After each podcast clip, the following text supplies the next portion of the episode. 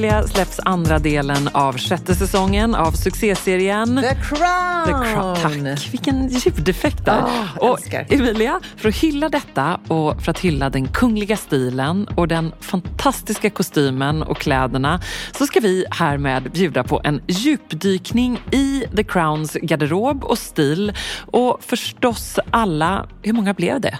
Alltså minst tio. Mi- Minst tio snackisarna kring prinsessan Dianas ikoniska stil och garderob som verkligen kröner den här Ja. säsongen. Jag håller med. I stolt samarbete med Netflix så presenterar vi alltså det här specialavsnittet där vi analyserar den kungliga stilen. Ja. Och vi kan väl ändå säga att fokus ligger på Diana. Absolut, Ja. såklart fokuserar vi på Alltså henne. man måste se The Crown nu, nu, nu på netflix.com och nu kör vi. Alltså vi kan bara säga att vi kommer ju bänka oss hemma hos oss, hela familjen. Jag vet Ja. att ni gör detsamma. Ja. Med liksom mormor, eh, morfar och alla kids och allting. Eh, Det här blir decembers härligaste tv-stund i soffan. Ja. Ehm, Kommer ni ha kronor på er? Absolut, why not? Eller eller baddräkter. Eller precis, mer De, vi, kom, vi kommer till dem. Eh, alltså, vi har ju förstås sett den här redan, du och jag, Ebba. Ja. Men vi kommer se den igen. Och vi kan ju då live-kommentera kläderna, Jag tänker jag. tänker du så? Så du kommer sitta där och så sitter hela familjen och så säger du, ser ni nu, paus. absolut. Ser ni nu den här detaljen och förstår ni vad den här betyder? Eller om man inte vill live-kommentera så kan man bara lyssna på den här podden, ett specialavsnitt i samarbete med Netflix, som perfekt uppladdning, eftersnack och stilanalys. Vi kör!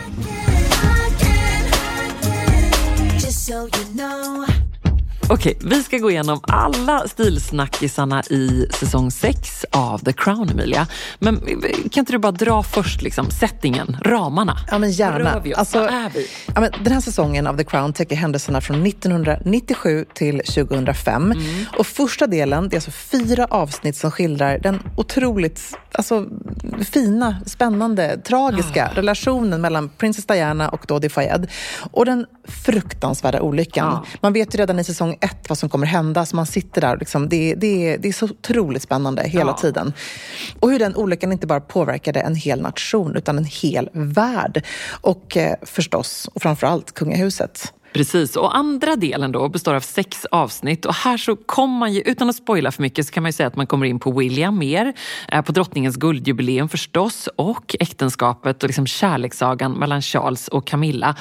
Och även eh, så gör ju faktiskt Kate entré, alltså början på en ny kunglig saga där William och Kate spelar huvudrollerna.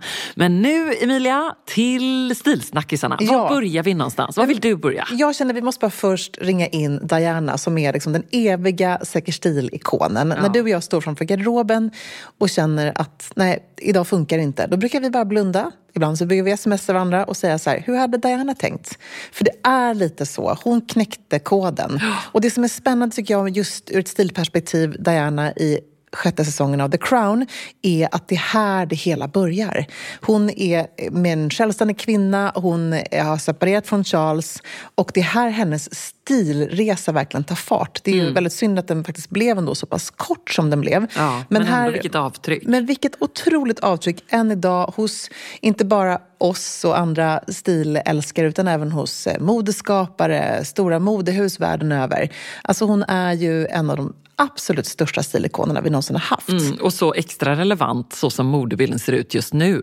Vilket Precis. gör det här lite extra förstås. Det är bara att gratulera förstås att den här säsongen har premiären har. För att hon är ju så relevant ur ett, eh, ja, helt enkelt ett catwalk-perspektiv och så som hela, hela modebilden ser ut. Eh, Och den som då porträtterar detta är ju förstås också en modesnackis, nämligen australiensiska Elizabeth Debicki. Hon är otrolig. Alltså, jag var tvungen att googla på hennes längd för att hon Mm. är ju otroligt lång. Och det var ju även Diana. Diana var 1,78. Ja. Eh, men Elisabeth eh, Debicki, hon är Hur alltså, längre var du Eva? Hon är 1,91. Ja. Och vad är det du är? 1,80. Så att eh, en lång, Tänk att du ståtlig står kvinna. bredvid en som är 11, kvinna som är 11 centimeter längre. Det gör inte du så ofta. Nej, så himla cool tycker jag. Hon, hon är ju en stor stjärna redan, blott 33 år gammal. Eh, Men ändå får jag säga, Ja. bra att hon är 33. Ja, det tycker Alltså jag för också. så som ändå många historiska draman och det baseras ju ändå på liksom verkliga karaktärer så hade det också varit lite typiskt att det spelas av en typ 21-åring.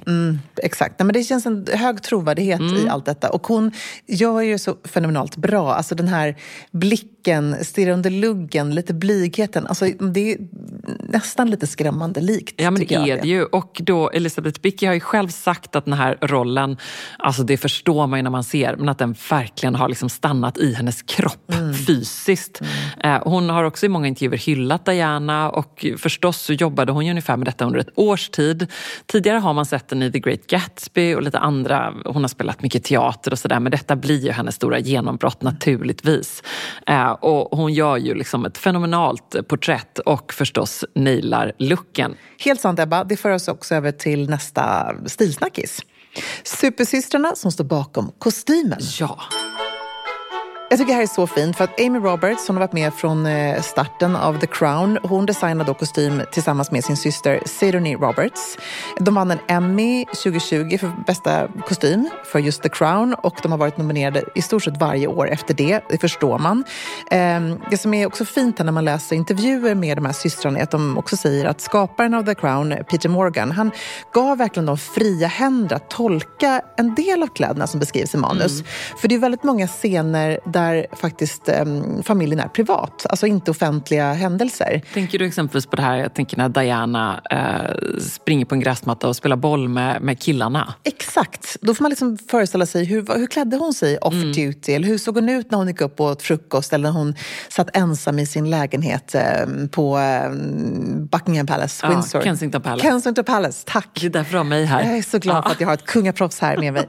Eh, och, och det är också fint. Så de har liksom förstås återskapat kopior men även då fått tolka och skapa själva. Och det här har de tyckt varit väldigt roligt.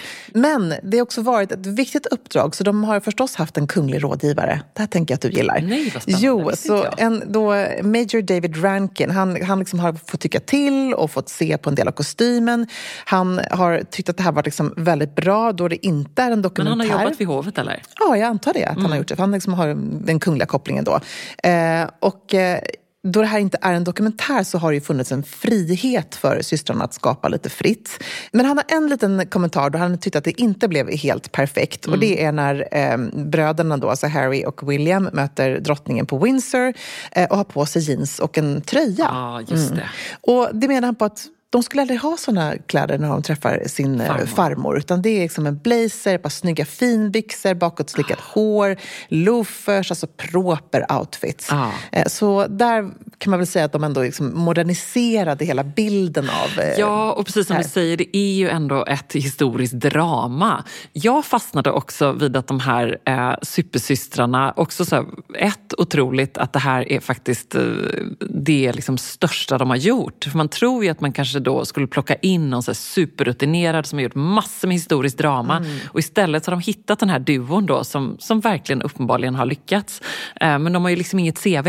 Eller det har Nej, de, men, men som är, men du vet, det- de har det- inte nej. gjort alla Jane Austen-draman. Nej, exakt. Nej, Så. precis. Nej, det är mer teater och de har gjort film Ja. och tv och sådär innan. Men, men det måste ju funnits en, en, någon slags koppling här, kan man tänka sig. Ja, ändå. men precis. De har helt enkelt hittat rätt. Ett, det. Och sen också två fastnade jag för att de i intervjuer har sagt att så här, det viktiga för oss var att göra kläder, inte kostym. Mm. Ja. För att det här är ju ändå, har ju varit i alla säsonger ett kostymdrama. Men det är ju också människorna och relationerna som gör det intressant. Liksom. Och då är det ju också, måste det ju vara just kläder. Ja. Och inte då, i vissa scener så har de ju verkligen så kopierat med exakthet. Men då finns det också en tanke bakom det. Och det för oss i och för sig kanske vidare till nästa stilsnackis. Ja, men för vissa plagg är ju verkligen identiska kopior. Som exempelvis den lilla röda. Den här är en ikonisk klänning. Ja. Hon bär den i serien när hon kliver ombord på Mohammed El-Fayeds eh, privatjet. Hon ska ta med sig pojkarna till eh, Saint-Tropez. Lämna eh, allt som händer där hemma. Cirkusen kring eh, en stor viktig födelsedag bland annat som man får följa. Eh, och då bär hon den här fodralklänningen som är en exakt replika av en Catherine Walker-klänning. En designer hon bar väldigt mycket. Eh, har ett skärp med lite gulddetaljer. Och hon stylar den här då, eller de stylar den här i serien till vita spetsiga pumps och förstås då den väldigt klassiska Lady Dior-väskan som Ah, ju bar hennes roligt. namn. Ja, och jag tänker att den här klänningen bar hon i ett helt annat sammanhang men man har ändå plockat in den ehm, just när hon flyger ner till eh, Saint-Tropez. Det här väldigt chica men ändå effortless, bekvämt, snyggt Ja. som hon alltid nailade. Och hon hade alltid också, vilket jag tycker är fascinerande, perfekt balans av accessoarer. Det blev ju aldrig för mycket. Nej. vad vi kan Ehm, avundas Nej, men jag det. vet, och det här är kanske den svåraste av alla, att verkligen så här, förlita sig på att man bär upp plagget, att det får stå för sig självt någonstans. Ja, verkligen. Och också det faktum att de just valde en klänning av eh, Catherine Walker och göra en, en liksom identisk kopia av den. Därför att det var ju eh, en sån viktig designer genom hela eh, prinsessan Dianas liv. Så det är liksom roligt att det finns så många små vinkar och hintar. Eh, Catherine Walker eh, grundade ju sin lilla ateljéstudio i slutet av 70-talet i Chelsea. Och där faktiskt alldeles nära oss, det ligger ett stenkast runt hörnet från, eh, från där vi bor i London, så ligger den fortfarande kvar än idag. Och det är liksom en liten, så här gulligt litet Muse-house. Det är en liten markis. Det är exakt samma gamla eh, 70-80-talslogga. Eh, och hon dog ju då, Catherine Walker, 2010, men den drivs vidare av familjen. Det har liksom inte Fint. blivit några stora designsamarbeten utan det är liksom fortfarande en liten brittisk ateljé. Eh, Hon gjorde ju tidigt klänningar åt Diana liksom, som vi har sett tolkningar av i tidigare säsonger. Men det är roligt att vi får se den här. För att det här är ju så signifikant för det här som du var inne på i början. Hela hennes liksom frigörelse, att hitta sin stil.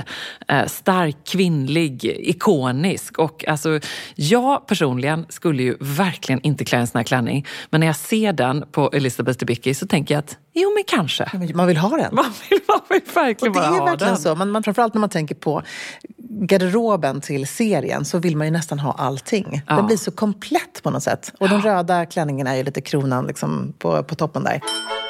Ja, men en till stilsnackis är förstås den ärmlösa polon. Ja. Apropå 90-tals minimalism, enkelhet, det stilrena som hon var så himla bra på. Här sitter hon på ett flyg och då ser vi henne bära den svarta ärmlösa, liksom, tunt stickade polon. Hon har ett par härliga stora guldörhängen till. Eh, svarta byxor. I all sin enkelhet så är det bara perfektion. Man Perfektion. älskar det. Ja.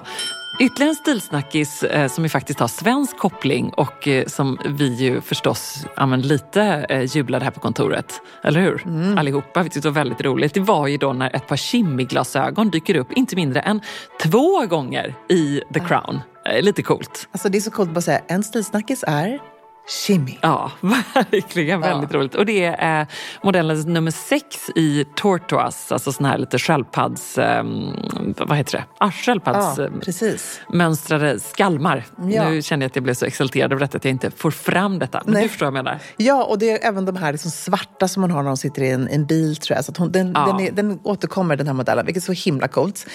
Och när vi ändå pratar accessoarer, de stora guldörhängena. Ja, verkligen. Alltså, erkänn att Titta efter dem. Ja, men- Vi vill ju verkligen skicka med grejer som så här, titta efter det här nu när du slänger dig i tv-soffan och så njuter du, för hon gör det med sån perfektion. Mm. Så eh, genius. Ja, och det känns också väldigt 90-tal. Jag tänker på alla de här Guy Roche och alla olika stora var, varumärken som gjorde Ja. de här fina, eh, coola, stora, liksom, nästan eh, eh, clipsörhängena. Det känns Ja. som att det är ett par sådana som hon har. Och det är också roligt när man läser om, återigen då, om eh, Amy Roberts och hennes team, att de inför varje ny säsong så har de gett sig ut och liksom besökt de bästa vintagebutikerna i London och Paris. Och man kan ju verkligen se hur exakt de här detaljerna har de ju plockat ifrån sådana butiker.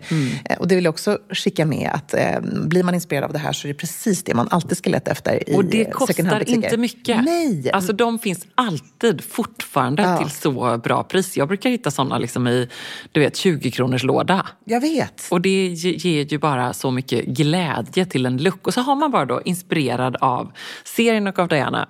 Enkla ärmlösa polon, snygga enkla byxor och så de härliga örhängena. Mwah, Så härligt. Så snyggt.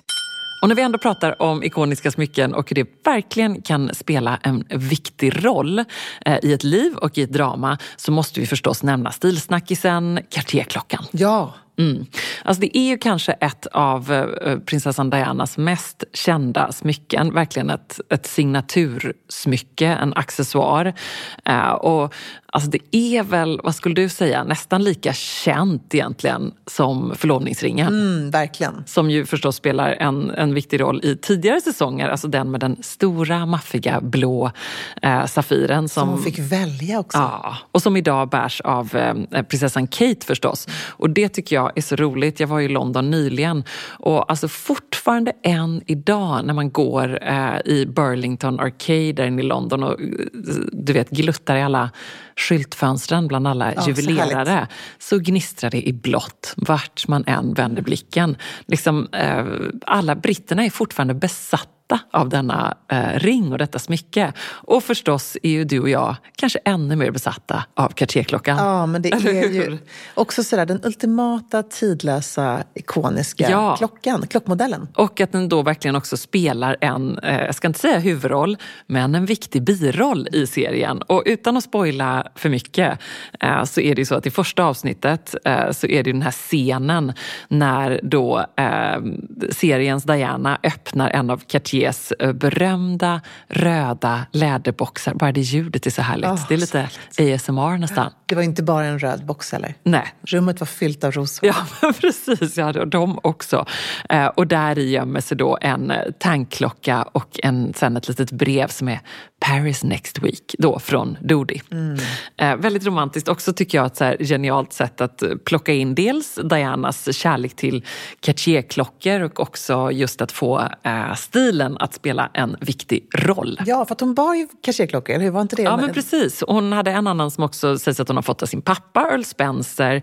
Och eh, om vi ändå är inne på lite kunglig trivia så är det ju också så att Meghan Markle, alltså prins Harrys fru, idag faktiskt också just bär en Cartierklocka. Mm. Så det finns många kungliga kopplingar där. Ja. Okej, över till en helt annan stilsnackis, nämligen off duty. Alltså hon gör ju det så bra. Jag tänker på alla gånger man ser kändisar eh, vandra i New York eller i LA, streetstyle, liksom, eh, paparazzi fotograferade. Då kopierar de ju hennes off-duty look, alltid rakt av. Det kan Ja. vara alltid från liksom cykelbyxan till den här oversize college-tröjan, sweatshirten, eh, sockorna, sneakers, alltid i solglasögon. Också nästan alltid att hon hade de här guldörhängena hon hade på sig stora oversize eh, Ja. t-shirtar. Hur många stylisters moodboards tror du de här off-duty-bilderna har funnits på? Ja, men det, det, Så är det någon de inte har funnits på? Nej men exakt så. Man har liksom sett dem hos alla och Ja. man kommer fortsätta se dem hos alla. Jag förstår det. Eh, Och också frisyren vill jag slänga in där. precis, Det är den som gör det. Och det är roligt också att Elisabeth Debicki just liksom naidlar den här um, liksom pixie, korta looken, kortklippta, fönade, tjockt hår har hon ju. Liksom. Så härligt. Ja, och du skulle även- kunna rocka den här looken. Alltså, jag tänker att jag hade ju förstås eh, gärna gjort det. Men det som är tricket här är ju så här, hur vaknar man upp en dålig hårdag med den där? För den kräver ju sin styling och föning. Det här tänker jag också. Hur Det hade fast som en tråkig hjälm på mig. Ja, men eh, man, det här vill jag bara pausa lite över det här. För att Ja. man tänker då att Diana hade en väldigt liksom, enkel och stilren stil. Mm. Men här får man inte heller lura sig själv och säga att ja, då tar det två minuter att klä sig på morgonen. Jag tror Nej. att det var en, med en otrolig omsorg som hon klädde sig på morgonen, stylade sin look, även om det var liksom off duty eller till fest eller gala. Eh, och likaså tror jag att hon verkligen jobbade mycket med sitt hår. Verkligen. Och sminket. Ver- verkligen. Nej, Det var inte liksom bara sådär lite franskt, jag bara slänger på mig. Det fanns en tanke. Det är också många som undrar och spekulerar kring huruvida hon jobbade med en stylist. Och där kan man bara konstatera att de här just off-duty-looksen, som vi ju väljer att kalla dem, eh, det hade man ju liksom inte på den tiden. Nej. En, en stylist som klädde en för varje steg man tog. De här höga 90-talsjeansen och kanske det som leder oss in på nästa stilsnackis, eh, det var ju något som måste ha varit hennes eget val. Absolut. Ralph Lauren-skjortan tänker du på? Ja. Ja, alltså Ralph Lauren-skjortan, så ikonisk. Man minns ju själv att man hade den här. Du hade väl också en eller två? Eller Ja. tre. Eh, men 1997 så är det då en viktig scen i serien där bär den ikoniska Ralph Lauren-skjortan. Just det, den ja. Ja, och eh, här tycker jag också det är fint att se då när hon ska lämna över pojkarna till Charles som kommer att hämta dem. Eh, hon går ner i liksom en beige eh, Ralph Lauren-skjorta med svarta jeans och hög midja. Ett, Lite instoppad, Ja, väldigt instoppad oversize. bälte, liksom så, som hon alltid hade. Eh, och är bara så enkel och så jädra snygg. Då tänker man också lite så här, där ser Varför man... har jag inte det oftare? Nej men jag vet, och så tycker jag det är så fint för att man ser att där får de liksom, det, det blir lite moment mellan dem. Eh, man vill inte heller spoila för mycket, men det är en fin scen Nej. tycker jag i eh, The Crown. Eh, men där tycker jag också att det är så här coolt att hon liksom bara får till det på ett sånt fenomenalt sätt. Ja. Och det finns ju fler eh, scener där Ralph Lauren-skjortan dyker upp. Ja, en rosa skjorta, mm. hon har svart kostym, hon sitter på ett flyg, hon ska iväg på ett jobbuppdrag. Då har hon de här stora guld, eh, fyrkantiga guldörhängena, återigen en ny modell på dem.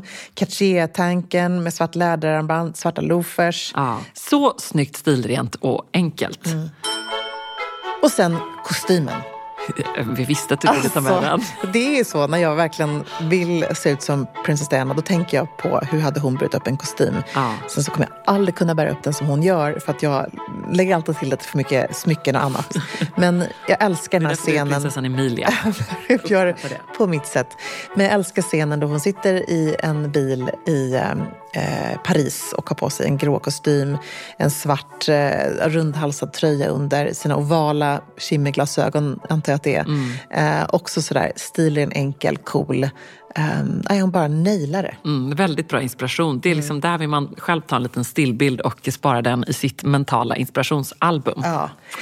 En look som var absolut perfekt kopierad, om man nu får säga det, um, eller porträtterad, mm. uh, var ju faktiskt när hon bar den vita skjortan. Vilken, ah, du tänker där på när hon är på um, mine, minuppdraget? Exakt, mm. i Angola. Eh, och då har hon på sig en vit klassisk skjorta som hon har eh, stoppat in i ett par ljusgula byxor. Mm. Och så har hon ett par bruna, vilket vi tror måste vara ett par loafers. Ja. Alltså så klassiska mocka-loafers med lite rundad tå. Här har de liksom exakt så här hittat örhängena och hur de har rullat upp skjortan. Det är verkligen eh, nästan spöklikt mm. lik faktiskt. När hon mm. går då längs det här minfältet som man har sett massa bilder på genom mm. åren.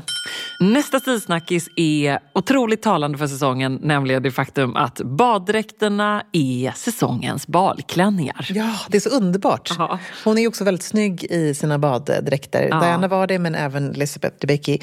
Och här är det som att i varje avsnitt så är det en baddräkt som gör entré nästan. Ja, vi har gjort lite stilbingo i The Crown här och konstaterar att baddräkten bär hon i inte mindre än fyra avsnitt. Nej, men det är så härligt. Ja. Så härligt. Och här säger faktiskt Elisabeth Debicki själv, då, för att hon har ju bland annat den här eh, leopardmönstrade ja. Ehm, baddräkten som är designad av Gottex, vilket var Dianas favoritbaddräktsmärke. Eh, precis. Eh, så det är hon, de som har gjort alla baddräkterna i serien. Mm. Eh, och här har hon på sig den. Hon ser liksom superglamorös ut när hon då är på Dodel Fayeds eh, stora yacht. Mm. Ehm, och eh, återigen då med sina ovala solglasögon. Men den scenen som Elisabeth Debicki verkligen känner att hon går in 100% i karaktär är när hon ganska symboliskt, som de säger, går ut på plankan, alltså mm. på den här trampolinen på um, jotten. Eh, och då har hon på sig den här och underbara... sig längst ut. Exakt, där. längst ut. Turkosblåa. Då ser man ju verkligen att det här liksom... Och den bilden har man ju också på näthinnan när man ja. faktiskt ser den verkliga bilden av Diana. Men där, den är så sorglig på något sätt. Hon sitter där på den här dyrbara jotten och älskad över hela världen. Men hon liksom innerst inne är så ensam. Um, och där beskriver hon det själv som att hon verkligen var 100% i karaktär. Här är det roligt att veta hur resonemanget gick på eh, kostymavdelningen. Därför att visst är det många av baddräkterna som är då eh, kopior. Och jag visste faktiskt inte att det var Gottex som har reproducerat. Det är ju supercoolt. Eh, men också så här, hmm, de vet inte allting och där har de lite tolkat in personlighet. Som exempelvis en scen när de är då, ska gå och köpa glass i Monte mm, Carlo. Mm, och då är det så här, hmm, hade Diana, så som vi porträtterar henne, liksom bytt om för det? Eller hade hon bara slängt någonting över över leopardbaddräkten och satt på sig en baseballkeps. Mm. Uh, och, och gör hon det för att inte bli igenkänd Nej, men hon kommer ju bli igenkänd hur den är. Liksom. Det är om, en baseballkeps hjälper ju inte. Nej. Eh, så det var liksom många avvägningar och sen resultatet får man ju se uh, i serien förstås. Mm. Men, men sånt kan jag tycka är lite roligt. Jag plockar med mig en grej som Sedney Roberts har sagt i ett intervju då från kostymteamet. Uh, en av hennes favoritscener är en look som de hittade, förmodligen också i en vintagebutik. Det är ett Gila Roche-set, väldigt 90-tal. Ja. Uh, med de randiga byxorna och en uh, ja, kortärmad rundhalsad marinblå topp. Det är mm. egentligen inte ett set sätt, men de fick ihop det här på ett bra sätt. Mm. Eh, och det är när hon då mm, tar farväl av familjen eh, Fayed och lämnar med pojkarna på sin lilla eh, båt på väg tillbaka till flyget till, till London. Eh, och där tänkte de verkligen så här, det här är liksom en del som hon beskriver som Diana-algoritmen. När man väl kommer in i hennes huvud, hur hade hon klätt ah. sig? Så blev det så enkelt att hitta de här lite off-duty, hennes liksom, du vet, eh, resortgarderob. Alltså det, var, det var roligt för dem att jobba på det sättet. Ja. Så det var en av eh, kostymteamets absoluta favoritlooks i serien. Och jag tyckte den var otroligt snygg. Jag känner själv att jag typ vill bara ha den. Ja. För att den är så himla snygg. Eh, Jag, jag som har sett många eh, kungliga modeutställningar måste säga att jag vill se utställning med alla de här kostymerna. Ja, jag håller med. Jag tänkte också på det. Gud, vilken underbar grej det hade Ja, varit. ett härligt stilarkiv. Ja. Man hoppas verkligen att de sparar detta. Det går inte att prata om Diana utan att nämna hennes väskor. Det är en hel del kändisar som har fått en väska uppkallad efter sig. Men jag tror att det bara är Diana som faktiskt har två. Hon har ju dels eh, Lady Dior, den storyn kanske man känner till. Den introducerades 1994. Då hette den Chouchou. Det brukar vi kalla våra barn. Det betyder älskling eller så här, min lilla mm, favorit på franska. Eh, och eh, det var då en av liksom, eh, tidigare så där, presidentfruarna som gav den här till henne. Ja, Bernadette Chirac. Hon fick den 1995. Och sen så började hon bära den här, älskade den så mycket och fotades i den så att man helt enkelt bytte namnet till Lady Dior. Smart. Ja. Smart av dem. Jag vet inte om hon fick en katt på det. Antagligen inte. Nej, men- det är också på den tiden var det ju inte så. Hon fick nog väldigt många väskor däremot. Ja. En annan väska som hon också sågs bära väldigt mycket var ju då Guccis ikoniska Bamboo Tote-väska. Ja. Eh, som hon hade typ lite off-duty med sin stora härliga liksom, sweatshirt, cykelbyxor på väg till gymmet. Det är klart att hon har en mockaväska i liksom, bamboo. Den döptes faktiskt eh, om till hennes namn 2021 när den återintroducerades Ah. i Guccis sortiment. Smart. Så att, eh, ja, det är lite väskhistoria som hon ändå bär med sig. Verkligen. Sen är ju förstås ytterligare en stilsnackis olyckan och kläderna. Ja. Alltså kläderna inför kraschen som eh, då seriens Diana bär. Även där så har hon liksom valt att gå på spåret egentligen så, här, så lite tolkning som möjligt och så mycket exakthet som möjligt. Och den här precisionen eh, finns det också en tanke bakom. Det är att man liksom inte vill dra uppmärksamhet till kläderna. Här vill man inte spekulera att folk ska tänka så här, hm, men vad var det hon hade? hade var det en sån leopardbaddräkt eller var det en zebra? Alltså, vet, utan här ska liksom bara vara eh, fokus på olyckan. Och det, det är ju förstås en, den viktiga röda tråden genom hela, hela den här säsongen naturligtvis. Ehm, och där tycker jag att det är så spännande att höra att de har jobbat med sån precision trots att de faktiskt inte visste här exakt eh, vad hon hade på sig. Därför att det enda man har att gå på från den här fruktansvärda eh, dygnet som liksom slutar i en sån, en sån förfärlig katastrof. Det är de här bilderna från övervakningskamerorna, alltså från hissen. Så att du och jag, alltså man är ju i en generation där man ändå så väl minns detta. Eh, och, och minns liksom när tidningarna fylldes av de här gryniga, eh, Alltså, koniga bilderna. Eh, och här fick de då liksom tolka då för att hitta, liksom, okej, vi ser att det är det här, du vet de vita byxorna svarta, vi ser vad det är, men exakt vilka material hade hon valt? Liksom, förmodligen också vilka designers kan det ha varit? Vad tror vi fanns i garderoben? Eh, och att göra det med en så stor liksom, respekt och exakthet som möjligt. Och det kan man ha med sig när man eh, ser eh, de här scenerna. Just so you know. Okej Emilia, vad tar du med dig ur ett eh, Säker stil-perspektiv efter att ha sett sjätte säsongen? Men jag tar med mig den här enkelheten. Att eh, våga mm, lita på att kläderna någonstans gör jobbet och att det tidlösa och det enkla alltid vinner. Klassikerna i garderoben, de vi alltid hyllar i säker stil.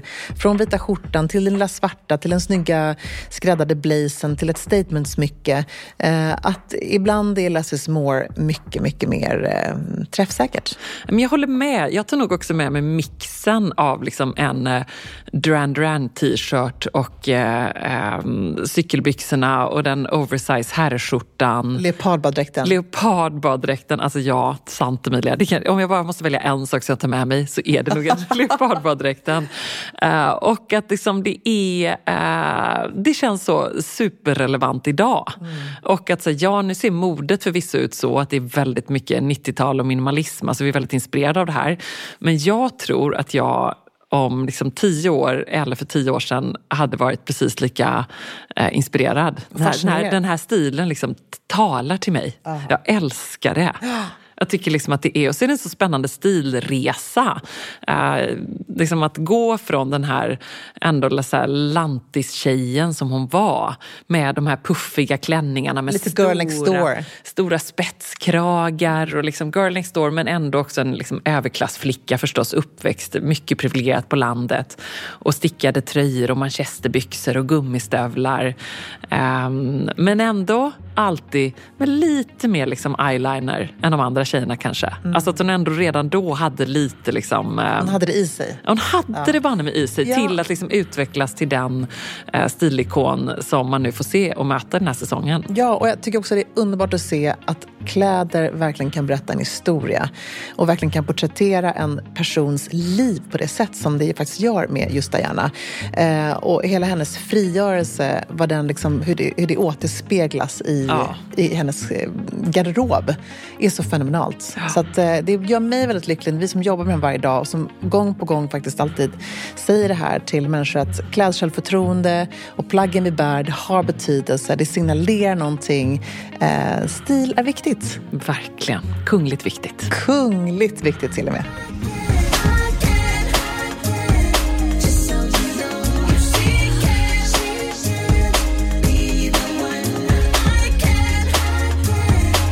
So you know.